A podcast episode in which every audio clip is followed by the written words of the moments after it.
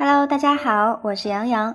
今天呢，我突然想到我的一个听众宝儿，然后呢，我就登录微信给他打了电话，问问他最近怎么样。这个电话一打呀，我们两个就不小心聊了一个小时多十分钟。他跟我说，他每天都有听我的节目，而且听我节目之后呢，整个人生、整个情绪得到了很大的改善。那我就问他，你最近最想让我更新哪个板块呢？他跟我说，他说每天晚上睡觉听我的催眠，每天白天希望听听让自己思维改变，可以让自己赚到更多财富的一些故事。这么一来啊，我就有了动力到这个专辑里面更新。希望大家给我多多点赞、多多转发、多多评论，感谢你们喽！同时，如果你希望我在某个专辑里面多多更新的话，也欢迎你在节目底下给我留言，让我在这里给大家分享学校没有教过的知识。今天给大家分享的是埃隆·马斯克传奇的一生。一九七一年的时候，马斯克出生在南非首都比勒陀利亚。他的父亲是一个工程师，母亲是一个模特儿。他有一个弟弟叫 Kimber。从小的时候，马斯克就是一个与众不同的孩子，经常会躺在一边做白日梦。不管别人怎么叫他，他都不会去理睬。他很少和其他小孩一样一起出去玩儿。而总是待在图书馆里阅读一些科幻小说。从六岁开始啊，他每天至少阅读十个小时以上。他几乎把整个图书馆里面的书籍都给读完了。有一本叫做《银河系漫游指南》的书，更是对他影响至深，奠定了他想要拯救人类危机、改变世界的人生使命。马斯克是众人眼中内向害羞的怪胎。也因为这样，让他成为了校园凌霸的目标。有一次啊，马斯克还被打到头破血流，晕倒之后被送到了医院里面去。这也让我想到了我的童年。那个时候，我的成绩非常优秀，导致了很多女生对我充满着妒忌心，不想跟我真正的成为朋友。优秀的人通常容易遭受嫉妒。更糟的是啊，这个马斯克。在童年的时光，他的父母就已经离婚了，母亲移居到了加拿大，而他和弟弟就留下来在南非和他的父亲一起生活。他的爸爸总是让他和他的弟弟去干各种苦工。在十二岁的时候，他拥有了自己的第一台电脑。在第一次接触之后，马斯克就爱上了电脑。他想要一个更好的电脑，于是啊，就开始自己学编程。自创了一款名叫 Blaster 的游戏，然后以五百美元的价格把它卖给了 PC Magazine。虽然看起来并不是很多钱，但想象一下，在八十年代，五百美元对一个十二岁又是住在非洲的小孩而言啊，这可是一笔非常可观的收入。在十八岁的时候，马斯克飞到了加拿大和他的妈妈一起居住，但生活并不容易，他开始到处辛苦的打工。对生活渐渐失去了方向，觉得自己离他的目标越来越远，对生活也失去了方向。于是他进入了皇后大学深造，再转到保州大学考取了物理和经济学的双学位。在求学的过程当中，他开始对互联网、再 sinh 能源以及太空探索感到兴趣。他得到了斯坦福大学的博士生录取，但是在上了两天的课之后就辍学了。因为他发现了一件让他更感兴趣的事情，那就是互联网泡沫。在没有金钱、没有房子、没有工作的情况之下，马斯克凭着内心澎湃的激情，开启了他的创业之程。他向父亲借了两万八千美元，和弟弟 Kimber 开启了他们的第一家公司，叫 Zip2，一家给大众提供餐厅和店家导航的互联网公司。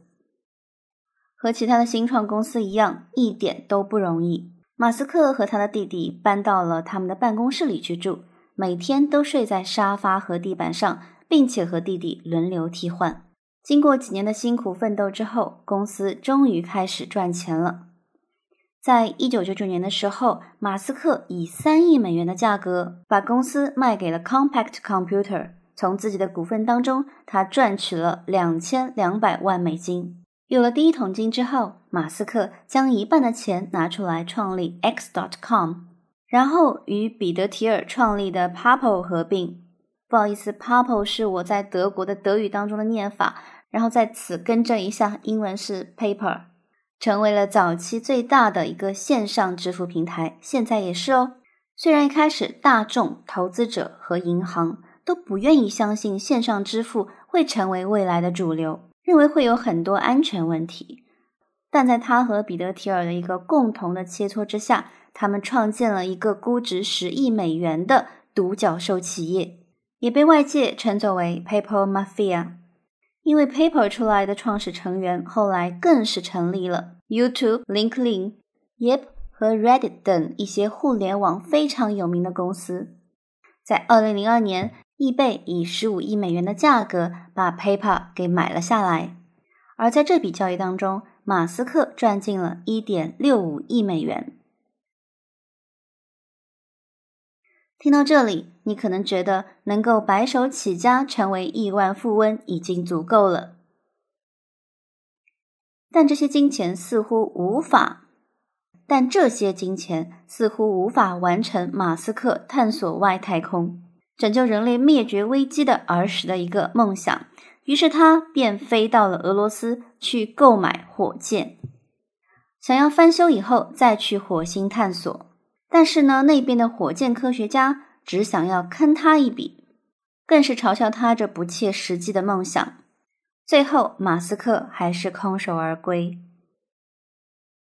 但是从那一个事件之后，他就意识到。原本火箭的建造方法就不正确，如果可以使用更正确的方法来打造的话，就可以大大的降低所需成本。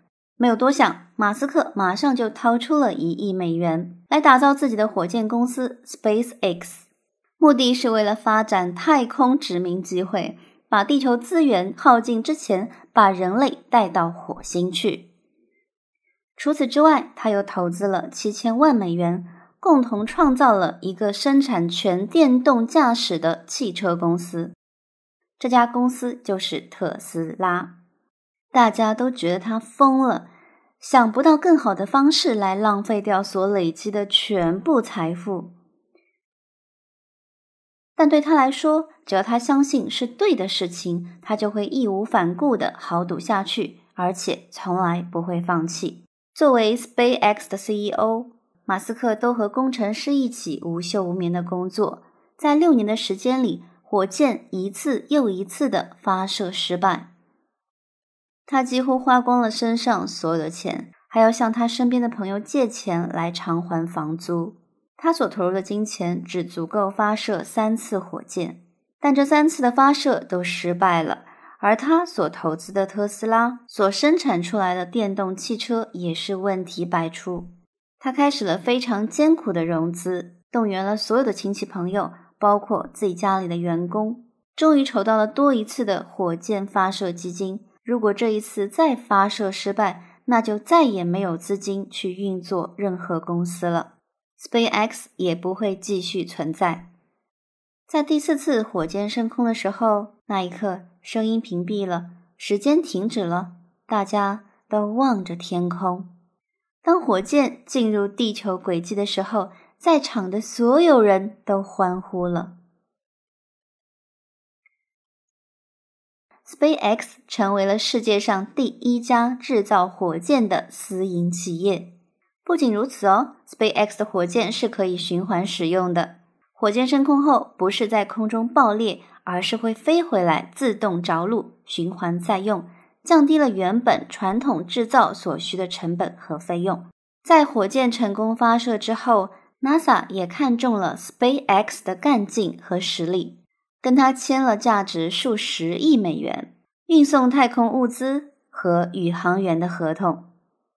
这个时候，马斯克想要拯救人类的目标不再遥不可及。SpaceX 更是计划在二零二四年之前把火箭发送到火星上去，并在那里建立第一个殖民地。后来，马斯克也成为了特斯拉的 CEO，在他带领之下，特斯拉已经变成了这个时代最具影响力和革命性的电动车公司，颠覆了整个汽车行业。马斯克不止创办了属于自己的火箭公司，还打造了一个全球领先的电动车企业，同时也购入了太阳能再新能源公司 Solar City、真空运输系统 h y l a Hope 以及地底下的交通挖掘公司 The Boring Company。他致力发展解决人类基本问题的事业，金钱、名誉、地位都不是他的目的。他想要的是一个更好的世界，一个不再需要为了气候变化、环境污染而担心的世界。他是一个愿意将自己全部财产拿来冒险的企业家，虽然现在已经是一个拥有两百多亿身价的超级富豪了，但还是一样每天工作，同时管理三家公司。